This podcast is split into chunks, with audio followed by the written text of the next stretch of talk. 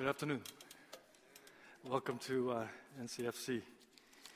Uh, as the last song was sung, um, I couldn't help myself to shout it out uh, uh to the name of Jesus. Uh, uh, may we um, always pray. May we always praise the name of Jesus. Right, there you go. I, I couldn't help to say that, and I want to shout it out to you again. Um, may you always praise the name of Jesus. Amen? Why is that? Because the song says uh, there's no other name that compares. Um, President Trump, uh, that name can be compared to uh, uh all the presidents before him. Um, great composer like Beethoven can be composed, uh, compared with Chopin or Brahms or any other classical composers. Uh, LeBron James, there you go, uh, can be compared to Michael Jordan, maybe not, maybe Kobe Bryant, I don't know. You can always compare anyone that walked the earth with someone else except Jesus. For that alone, uh, we need to praise Him because He's God incarnate and He came to die for our sins to give us salvation. Good news? So praise the Lord. We're still not getting that, but uh, we'll get there some, somewhere. Let's turn our Bible to Genesis chapter 17, verses 1 through 8 uh, this afternoon. Genesis chapter 17, uh, verses 1 through 8. As we begin uh, Book of Genesis series, uh, we broke into two parts, as you know, well aware. Uh, first four, chapter 1 through 11. Second four is uh, chapter 12 through 50. And the first, chap- uh, first part, we talked about um, in the beginning, God, just four words. Uh, we talked about creation. And then we talked about the creation of mankind, Adam and Eve, and then the sin, and then the flood as a part of judgment, great judgment.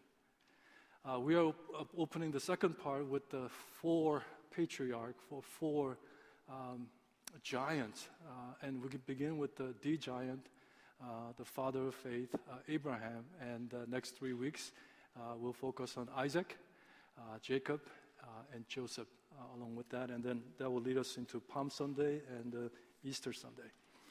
So, verse 1 through chapter 17, it says, When Abram was 99 years old, the Lord appeared to him and said, I am God Almighty. Walk before me faithfully and be blameless. Then I will make my covenant between me and you and will greatly increase your numbers. Abraham fell face down, and God said to him, As for me, this is my covenant with you. You will be the father of many nations. No longer will you be called Abram, your name will be called, your name will be Abraham. For I have made you a father of many nations. I will make you very fruitful. I will make nations of you, and kings will come from you. I will establish my covenant as an everlasting covenant between me and you and your descendants after you for the generations to come, to be your God and the God of your descendants after you. The whole land of Canaan, where you now reside as a foreigner, I will give you as an everlasting possession to you and your descendants after you and I, uh, after you, and I will be uh, their God. Well, before we share God's word today, I want to briefly share a testimony. Uh, um, about exactly a year ago this week, uh, my wife and my youngest daughter Lydia and I, we got on a one-way flight from Los Angeles to uh, D.C. It was only five-hour flight, but it felt like about 10-hour flight uh, because uh, we were going through a lot of mixed emotions, uh, such as hurts and wounds and disappointments, and um, at the same time, hopes and excitement uh, of coming into a new church uh, to be their pastor, and also fear of uh, what kind of church this is. And I'm sure it was vice versa. You guys uh, probably um, having some mixed emotion as well, having a, a new pastor after 20 some years under one pastor. Uh, but I believe as I look back this past year, uh, my wife and I, we really sense God's favor uh, for this church. And uh, I want to uh, really thank God and thank you for welcoming us as part of your family. And it must have been hard for, after 20 some years under one leader, trying to adjust. Um, like, for example, two minute friendship time. I know it was kind of met with some resistance in the beginning, but I'm thinking about increasing to three minutes. But uh, we'll see. We'll talk about that later. But it must have been hard for you to adjust to us as well. But as I said, I really sense the favor of God, and I thank you. And uh, I must uh, beat the same drum as far as church is not made up with one person. You're not here to put someone on a pedestal. We're here to worship our living and risen God. We're here because Jesus is alive, right?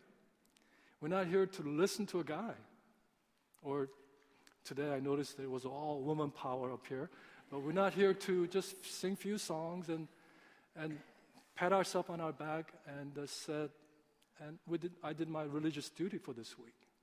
But we are here to worship our living God, and we continue to worship 24 7 in, the, in front of an audience of one, living a blameless, God, godly, God honoring life. And we are indeed made up with many parts, and together, um, I pray that we will build this church. It's not just one or two or few, but together, let us build a healthy and missional church. And as I shared with you yesterday and Saturday morning, based on John 14, Jesus said we can do greater things. Not greater than what he did, but as far as our scope and the, the, the broader sense of what we can do because the living God in us as we go across the street, as we go to our workplaces, in our neighborhood, and taking care of our, raising our children, we can do greater things. Jesus is limited in region of Galilee, even though he was omnipresent God. But as the very living present God live within us, we can do greater things. Let us go and make disciples. And that's the call that I'd like to uh, continue to make uh, for this church. Amen. That's my short testimony. So let's jump into uh, our first uh, uh, name out of this uh, second part of book of Genesis, um, Abraham. And I want you to uh, answer um, in your mind uh, what words or image comes to your mind when you think of Abraham, just immediately. I think of three things. First of all, Lincoln. Second of all, Kim because I know there's Abraham Kim in New York City that I know.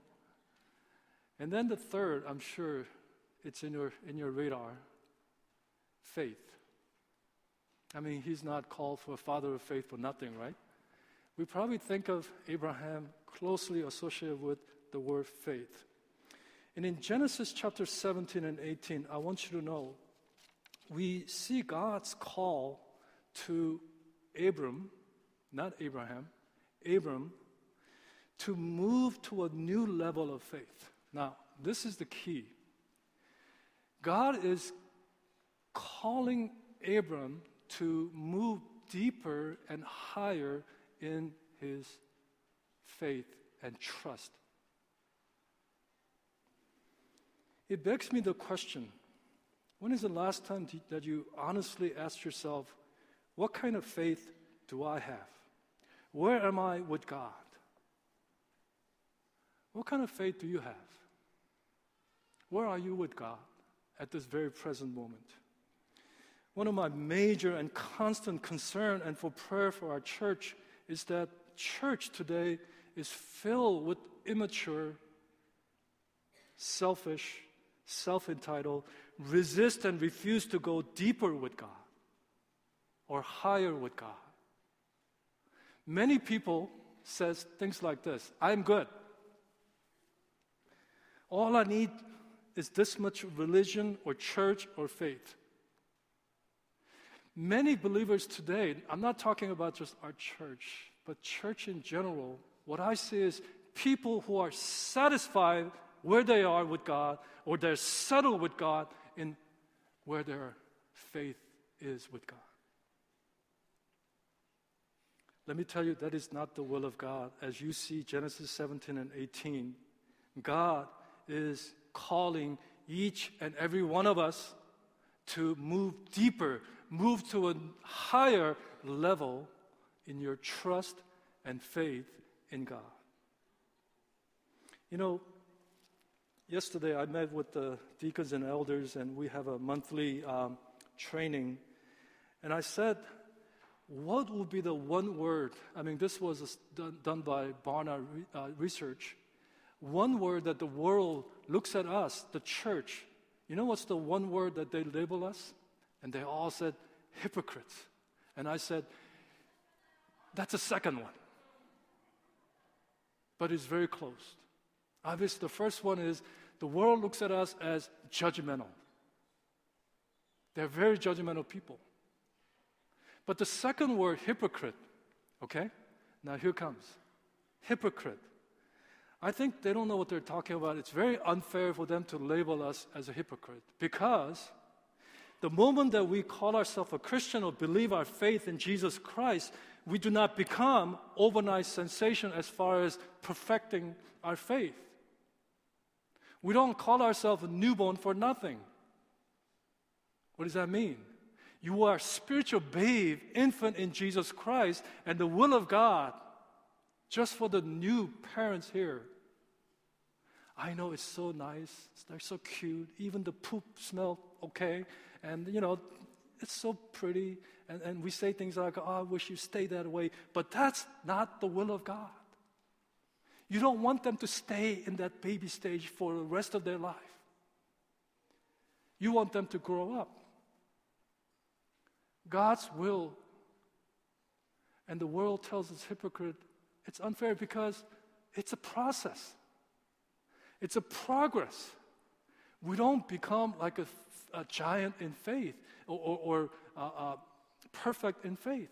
We place our faith in perfect God, but we begin our journey just as Abraham, when he began journey, when God called him, pack up your stuff and move on. And now, about five chapters later, he comes and say, "Hey, Abraham, I am an Almighty God." And then he calls and he challenges him to go deeper and higher in his faith. Even though we think of Abraham as, wow, he's a great man of faith. God's will is very clear.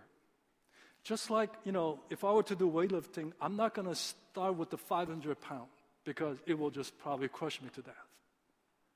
When, when, let's say if I'm a diver, I will not start, start from a 10 meter, 20 meter, uh, whatever the height, height is. I probably would not. I will start from here.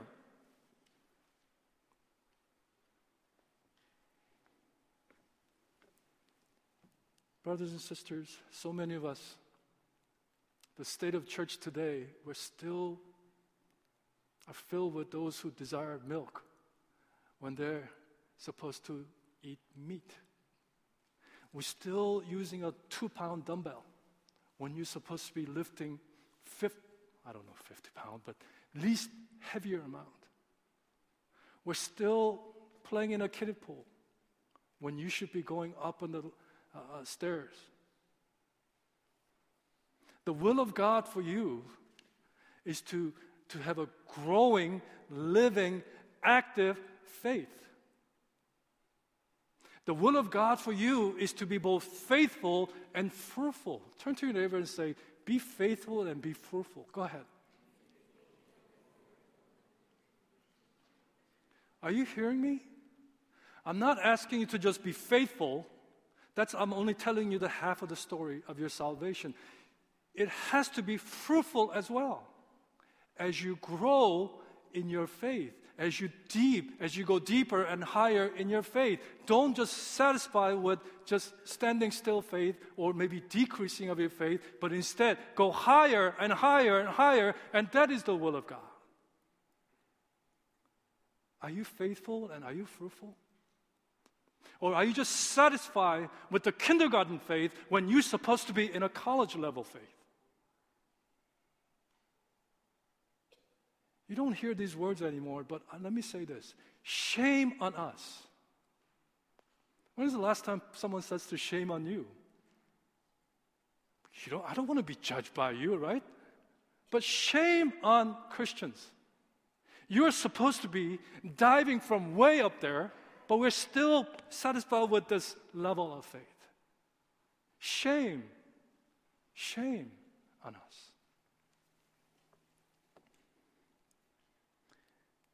I pray that today's message will bring you challenge and encouragement to go deeper and higher in your faith. And in chapter 17, verse 1, the verse that we read, it says, When Abram was 99 years old, the Lord appeared to Abram and said, I am Almighty God, walk before me and be blameless. Here is the epitome of faith. And what did God says? God say here? He says, walk blamelessly. And the word blameless here means wholeheartedly, uh, uh, uh, godly, um, in, in, a very, uh, um, you know, Abram uh, was not full of blame, but certainly he was not blameless.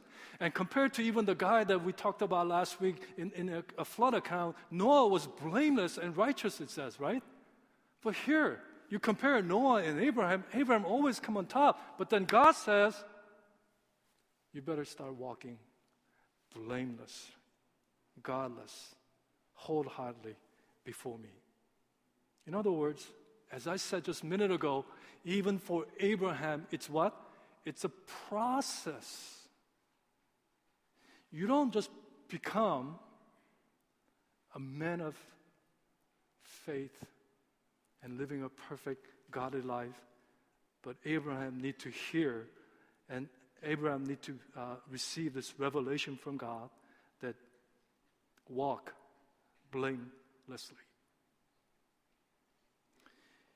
When I think about Abraham, the age wise, 99 years old, uh, my father in law uh, is going to be 95 years old, right, soon. And, um, but 99 years, yeah, back then they may have longer uh, life, but still it's 99 years old. But it's specific to the point where if you go back to Genesis chapter 12, he was 75 years old. And the last account in Genesis 16, he was uh, 86 years old. And now he's 99 years old. A year later, he's going to have Isaac, right? So we're talking about 99 to 75, 24 years. There were absolutely, uh, I mean, uh, uh, it's, it's been almost 24 years. Uh, yeah, let me just throw that out. Because some people say it's only 13 years, uh, but 13 years is a little more um, uh, concentrated as far as uh, what he was experiencing, because when he was 86 years old, what happened? Uh, Ishmael was born. And, and, you know, that promise was given, uh, and then, you know, things didn't happen, so both, you know, uh, Sarah and, and, and uh, Abraham says, you know, let's help God out here. Maybe he had forgotten about this promise thing. So Sarah kind of, you know, put uh, one of the servant girl, and uh, you know, the Ishmael was born. And it's amazing how Abraham just, uh, you know, uh, said, "Okay, uh, you know, I'm going to go for it," and uh, has Ishmael was born. But for that 13 years, can you imagine? You have a daily reminder, a little boy growing before his eyes. And he knows deep inside of his heart that this is not the son that he promised. Even though later he even uh, prayed for the blessing of illegitimate child that God promised. And God blessed with all the Arabs having uh, like uh, earthly riches as far as you know oil and all that is concerned, as Ishmael's descendant is Arab. But for 13 years, there was a daily reminder of what it means to go against God's will. That there is a consequences that he had to pay. For that 13 years, as he still waited, okay, until he was 99 years old, when God appeared to him in Genesis 17, it must have been a, very dark and depressing, a very uh, um, bitter time of his life, lonely time of his life.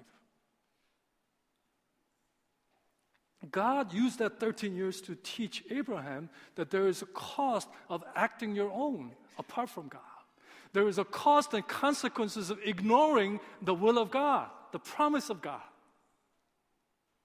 They want to hurry this thing up, but God's timing was such in order for Abraham to experience such things, to, ha- to reach a point to become a, a father of many multitude and nations, he had to even go through those time of wilderness and dryness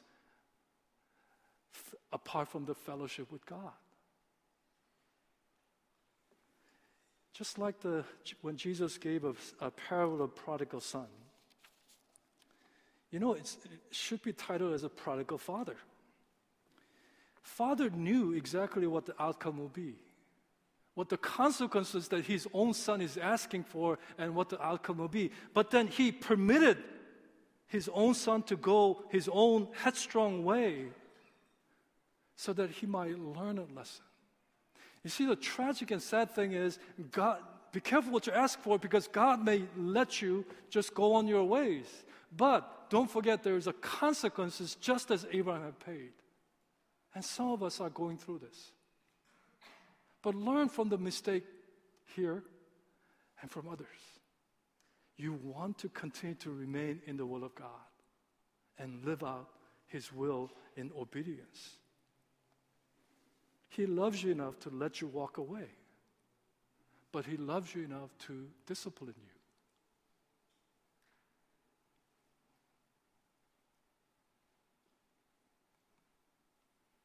But you know, we need to praise God for the very account that we are reading uh, this afternoon. God did not just leave Abram alone. God is a God of revelation, and when God is about to accomplish something, He reveals Himself and His plan. What did He do? What did He say? Walk blamelessly. But then, for the first time, He revealed one of His names, and the name is El Shaddai. El Shaddai, which means God who is sufficient. God who has infinite power. One of these days, we're going to do a sermon series on the names of God. But God can do everything, including this little thing called having a child of a, a guy who's a 99 year old. He will, as we uh, see the chapters ahead of him. Angel said in chapter 18, verse 14, angel came to Sarah and Abraham. He said these words Is there anything too hard for the Lord?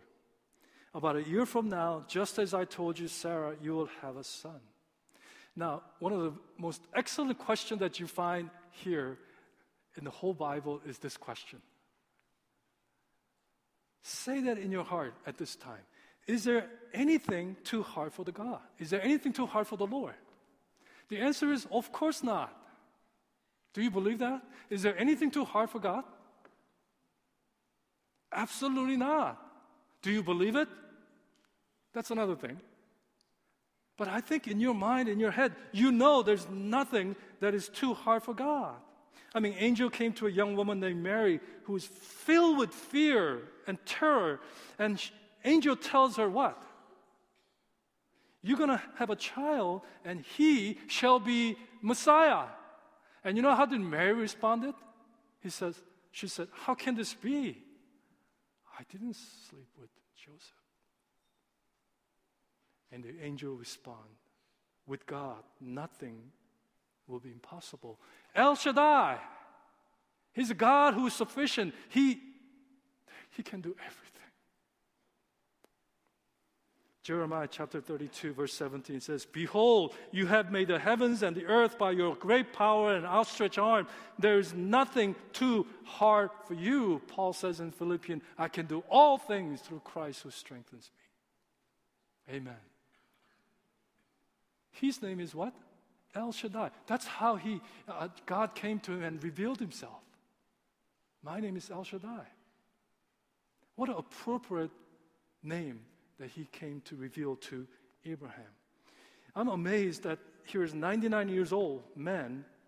Good days are all behind him, and, and he's probably thinking of retirement. But you know, God is thinking about new beginning. And that's the kind of God that we serve and we worship. A lot of us, we look behind and say, ah, yeah, I'm satisfied. I'm okay. But you know, from God's heavenly perspective, God is always, just like Isaiah chapter 43, I am doing a new thing. He wants to do a new thing in your life. Praise God. Are you, aren't you excited about that? Or are you, I don't want the new things from God? I'm totally convinced that until the moment when I stand before God, I will have, and I have right now, so many opportunities to glorify God and to serve God and to give to God and to forgive and to love. Go. I can do so many things because God is always thinking about doing new things in and through me, not the same old, same old, same old, same old. God is not that kind of God. Pray that God will intervene your life to disrupt your mundane routineness of your life. How many of you are willing to pray that? Only a few hands went up. I know you want to raise it, but you're not there yet. I dare you and challenge you to pray, God, come and invade and intervene my mundane routineness of my life because I know you want to do new things in and through me.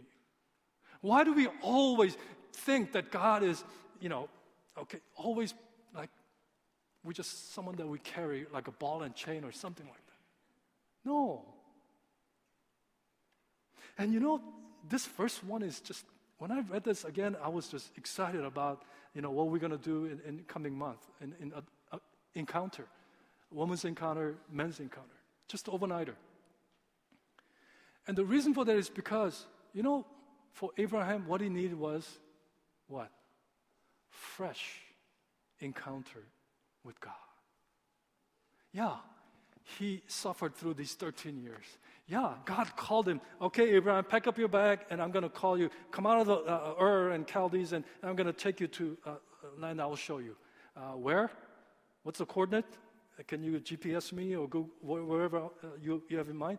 He just said, come so he packed and he moved along and, you know, Lot and all, all that stuff. And, and, you know, again, and, and the Ishmael was born. And, and here he is after 24 years since his call and 13 years since the reminder, daily reminder of his own mistake of violating the will of God and suffering. What did, what did he need? He needed fresh encounter, fresh revelation from God. As God comes to him and says, I am God Almighty. I'm El Shaddai. And I'm about to do something new. And he sets a time. A year from now, you will have a son. What a great assurance. What a breakthrough that he needed. And that's the kind of encounter that we're going to design every year for men and women. But move, move towards the uh, verse 5, uh, uh 17 where it says, No longer shall your name be called Abraham, but your name shall be Abraham, for I have made you a father of many nations. Up until this moment, you know, right? His name was Abram, A B R A M, which was given by his father Terah. And the name means exalted father. It's a good name. But now his name is changing to Abraham, which means father of multitude. And Sarah, Sarah's name is changed. You knew that Sarah, Sarah's name before was Sarai. Sarai, not Sarah. Sarai, Sarai was my princess. That's a good name too. But now uh, God is changing her name to Sarah, which is the mother of nation. And if you look at New Testament, there's no mention of Sarai, but it'll always mention Sarah. You know, names are important. Proverbs chapter 22 says, you know, good name is better than silver or gold. And you know, I don't know if you know, how many of you know my Korean name? Only a few of you, right? But my name, oh, bless my father. He gave me the best name. Kim Sang Hun. Kim means gold. You know what Sang means? Star. You know Hun means? So, so far you got gold star, right? Wait for it. Medal. I'm a gold star medal. I don't know about, you know, many of you, I'm, I'm glad you, you didn't name your child Adolf. I'm glad you didn't name your child Jezebel. I heard that the most popular name this year for girl is Emma. And guess what? Most popular name for boy is Noah. Go figure. Noah. I'm glad you didn't name your child Helga or Wolfgang, even though I'm becoming liking of the name Sinbad. Sinbad, get it? Sinbad.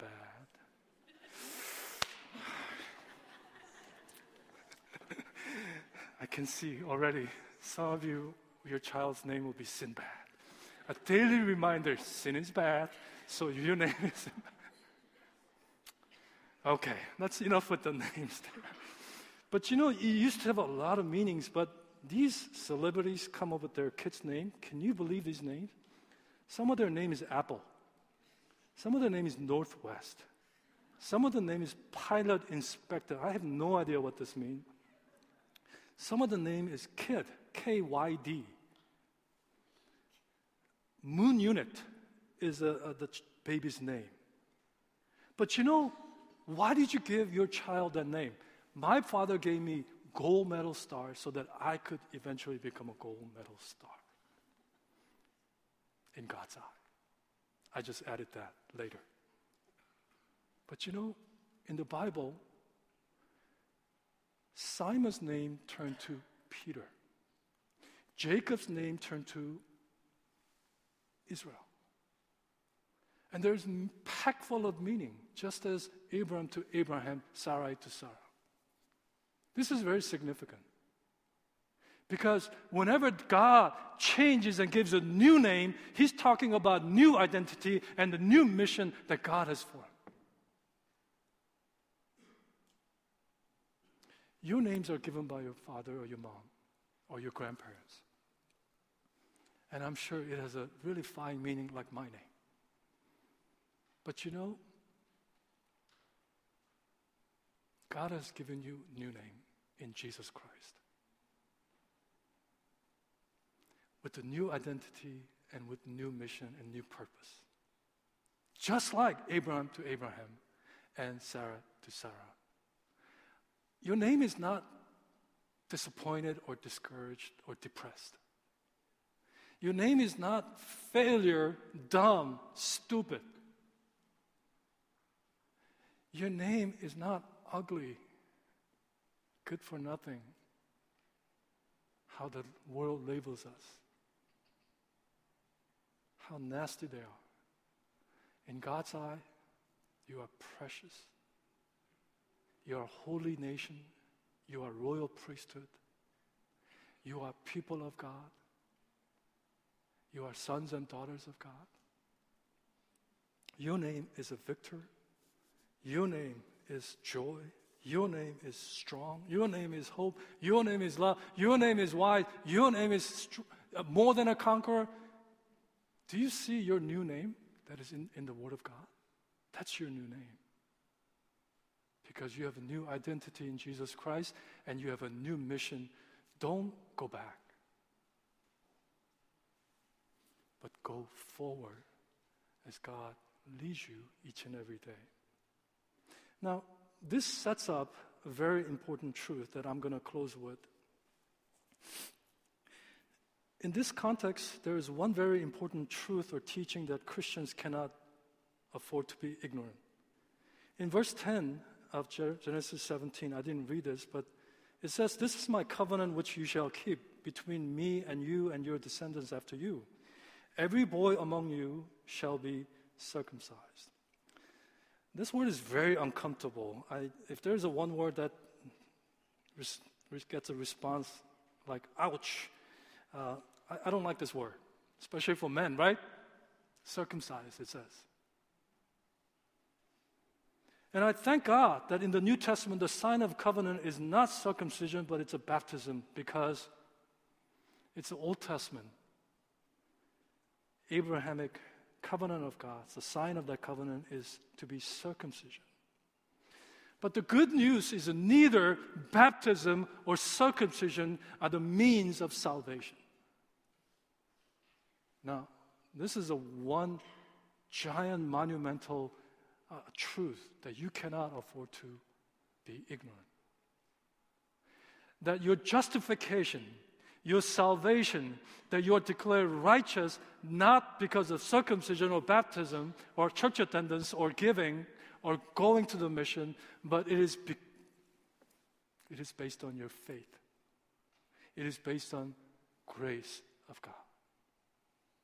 You see, Old Testament and rabbinic teaching, and, during the time of Paul, the, the, the Jews have been teaching all these years that Abraham is, is a father, father of all faith. Yes.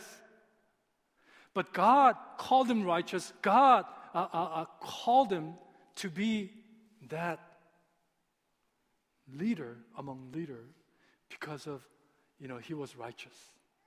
Because God saw him blameless. He, uh, uh, Abraham did not sin. He did not have to repent. And, and God saw him blameless. We just saw in verse 1, Abraham, uh, God is calling Abraham, walk blameless before me. You see, circumcision or, or, or baptism, as, as we know that many of you have gone through, these are just outward demonstration of your inner conviction and inner reality. Your outward demonstration or declaration does not bring about salvation. That's what this teaching, especially uh, in the life of Abraham at this point, that God wants to bring it to your full uh, attention. You're not saved by your righteousness because there's no one who's righteous. You're not saved by your own merit because no merit can ever earn salvation. Only merit that can garner again God's salvation is faith in God. God called Abraham and raised him to be the father of multitude and nation, uh, faith because of what? His faith, not by works. As a matter of fact, the works actually came later in Genesis 22, one of the giant tests of his faith uh, uh, in uh, obedience to God's command when God says, Offer your only son Isaac as a sacrifice. What came later? Because if you look at uh, uh, Romans chapter 3 and 4, you see that. Uh, but in Romans chapter 4, uh, verses uh, 1 through 3, this is what it says. This is Paul saying, and actually, Paul has a direct quotation from Genesis 15 6. But Paul goes on saying things like this What then shall we say that Abraham, our forefather according to the flesh, discovered in this matter? We're talking about the justification by, by faith, uh, as, as the Jews were claiming it was by works. He says, Paul says, in fact, if in fact Abraham was justified by works, he had something to boast about, but not before God, because he had nothing that merited him for salvation and justification or righteous, God's righteousness. But he goes on says, what does scripture say? And this is the direct quotation from Genesis 15 6. It says, Abraham believed God and it was credited to him as righteousness. In other words, Paul is directly and diametrically going opposite against the Jewish teaching and Old Testament teaching that they believed that Abraham was justified and called righteous because of his work and who he was. But Paul says, that's hogwash. Absolutely not. You are only saved by the grace through faith. And Abraham believed, therefore, he was justified. This is a hard concept. For, for the people like us, especially very kind of a, a, a very work driven, uh, you know, we always get kind of a, you know, um, be graded at uh, performance like a, a test or something like that, right? And we say things like, there's no such thing as free lunch. There's always something, right? No. Abraham believed God, credited him, God accounted to him the full righteousness, and he saved him. Abraham didn't do anything in terms of works to gain God's salvation. You see, when we work, the wages that we get, that, that's not gift. gift. The grace here is that God just uh, uh, one direction. In other words, no matter how hard we try, no matter what we try, we cannot receive salvation. It is grace, it's a gift. We don't work for it, but we just receive it by believing it and by receiving it. Great deal. Best deal. This is the good news where we need to go to the ends of the earth and tell them about this good news. Because without this good news, their eternity is damned and separated from God, from the very source of life, forever and ever and ever in torment. You believe, okay, and God will credit you a righteousness that we are saved and God declare you are righteous. Because the works of Jesus, not by your works. It's only through faith that we come into salvation. Think about it. Who reached first? Abraham did not reach God. Actually, Abraham was uh, growing up in a, in a pagan family. It is God who reached out, God who initiated, and Abraham believed, and the journey of faith began. The process has begun. And later, his obedience and his action validated his inner faith. Brothers and sisters, it seems like whenever we read uh, Romans or especially James, we feel like uh, Paul and James is kind of contradicting one another. Um, you know, James says faith without work is, I mean, work without faith is uh, dead faith, he says, right? And, and Paul seems to go over and over and over again It's faith alone, faith alone, faith alone, faith alone, faith alone. But please understand, I mean, this is a bad, oh, it's not here. The tree's gone. Okay, the tree's gone. But notice, Paul is looking at the root of the tree, that which you cannot see, that is buried under the ground. James is talking about the fruit of the tree, which is visible. In other words, in order for you to have a living and growing and vibrant faith that we cannot see with our naked eyes, and we know it's there, then you cannot expect to have very healthy, delicious fruits. They are together, it's one. You cannot separate. I mean, Jesus said, it, you know, that tree looks good, but it doesn't bear fruit, then you should cut it off and throw into the fire because there's no use. It's that very direct and severe at times. You need to check under the hood and see what kind of faith you have. Is it a growing faith? Is deepening faith? Is it a working faith, a saving faith, a living faith that bears fruit? Or faith that is weak and dying and, and just being dry, that you cannot see any evidence of fruit in your life. And that's why I said it's either it's both being faithful and fruitful that's how we are to live our lives. Paul says in Romans chapter 10 if you, if you confess with your mouth that Jesus is Lord, that you'll be saved. No, he didn't say that. If you confess with your mouth and believe in your heart that God raised him from the dead, then you will be saved. What did he just say?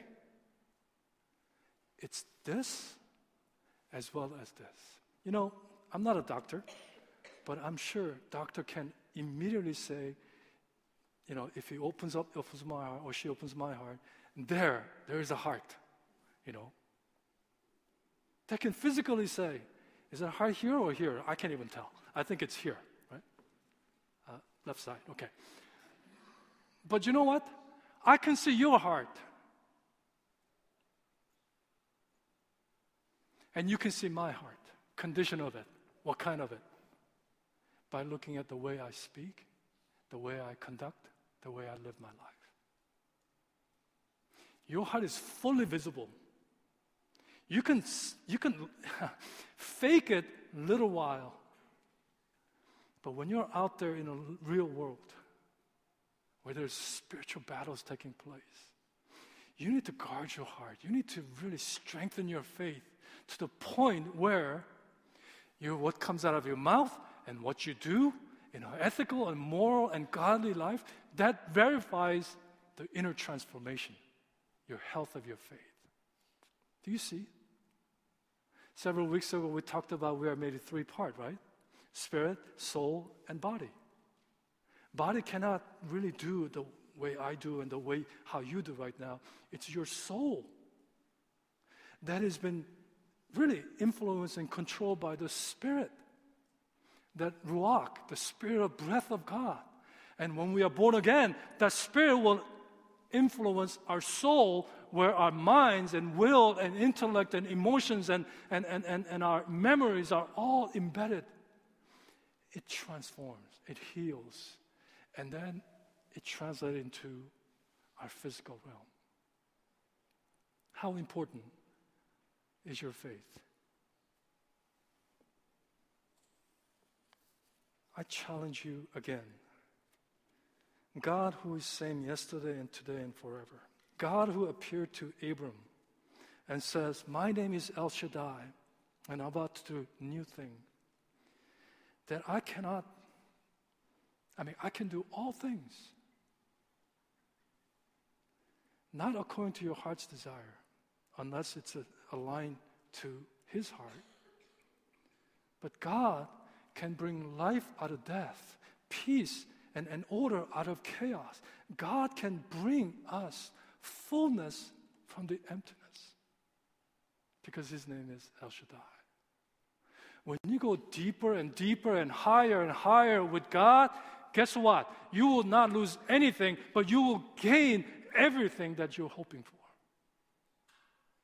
But thing is, we do not.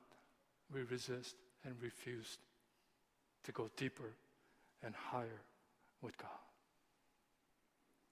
We are content with the kindergarten faith without moving up to high school and graduate level of faith. The truth is, as you know that this is a journey, this is not a one time event that you, once you're saved, you're always saved, and your, your ticket to uh, uh, uh, heaven is punched, therefore I'm good to go. No. Today is a day of salvation. Today is a day. Eh, what is the most important day? Your birthday? The day you got saved? I think those are pretty important day. But the most important day is today. The most important time is now. Because there's no guarantee for you tomorrow, or even next moment, or even this evening. There's no guarantee. When is the, you know, as I said this to you, St. Augustine believed there are only two days that he always believe the most important day today and the day she stand before God. I agree with him. When we stand before God, everything will be clear. We'll get judged for what we have done with the good news and the life that God has given us new life. But you know, as cliche as it sounds, but it's so true, isn't it? Yesterday, it's past. Future is not here. So most important thing is today. And, and this day is filled with opportunity for you to grow and to go and to share and to give and to serve and to forgive and reconcile. Now is the best time to worship and praise, not later. What's, you know, what is the, I, I'm not going to rank them. One of the most top name of God is what? I am. Does I am sound like a past and future? I am is his name. What does that mean? Right now, right here, you can encounter God, you can experience God. Face to face with God, right now, as you let your guard down. His guard is already down, and he wants to meet you just as he met Abraham here and says, I'm El Shaddai. I can do all things. And I want to see new beginning. You may think about good old days.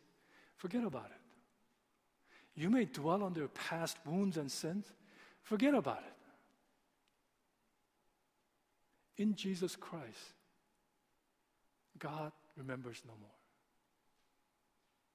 In Jesus Christ, you are a new creature. And this day is the beginning of your eternity. And God wants to do something great and magnificent. Why are you still like remain in the past? You need to march forward and be led by the power of God and live that life that you always truly want to live. Brothers and sisters, I truly want to invite you, as your pastor and as your brother, to have that spiritual um, marker or, or defining. You know, personally, there are many defining moments. I can't just say one. There are days uh, that uh, back in the uh, New York, uh, when I lived in New York City, um, you know, there were like all night prayer. We gather at 8, 8 p.m. and we spend 12 hours in prayer. I question myself, whatever happened to that, Jason? There are days that I fasted literally 39 days. I can't fast anymore because of my physical condition, but I ask myself, whatever happened to those days? And those are the times when I set aside very divine moment time with God, I encountered Him, and God penetrated, and God revealed Himself to me. God wants to show His plan to you. And we design encounter as such that we call it divine appointment. That you go away for 24 hours. The day moment you arrive, we're going to confiscate your cell phones. I'm not, I'm not saying we're going to call all the international call during that time, but we're going to confiscate it because we do not want any kind of interruption. But for 24 hours, we want to just bathe in His presence, receiving the Word of God and the ministry of the Holy Spirit. And we want to receive His vision, new revelation, the new things that God wants to do in and through us. Isn't that good? I want you to set aside that 24 hours in the coming end of uh, next month, after Easter Sunday. Make that as a giant defining moment or spiritual markers that you always go back and says, God met me there, just like God met Abraham here. Let's close at this time with just words of prayer and uh, just uh, praise of response. As we uh, wrap up this portion of worship, I want to just throw this question that I threw out to you earlier, and that is how is your faith? Where is your faith? Are you growing in His grace and knowledge of Jesus Christ? Are you becoming more like Jesus? Remember, it's a process, it's a journey, it's a holy adventure, I like to call it. But what an adventure it is, and what a life it, it, will, it is and it will be. And it begins now. Let your resistance go. Come before Him as just as you are. God is not upset at you. God loves you. No matter what you've been involving with. I know that for 110%, 1000%, God loves you. And just like the prodigal father, he longs for you to return home. You, you travel far, far away in the country. You wasted everything and I pray that you come to a moment of, aha, even in my father's house, my, the slaves get treated better than this. God's will is for you to be near and be in his presence.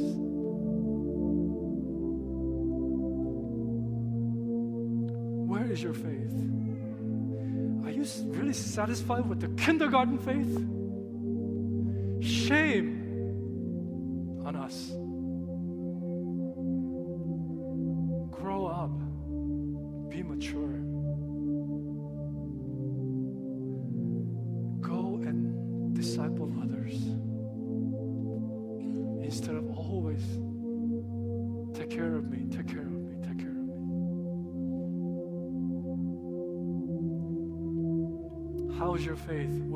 You with God today?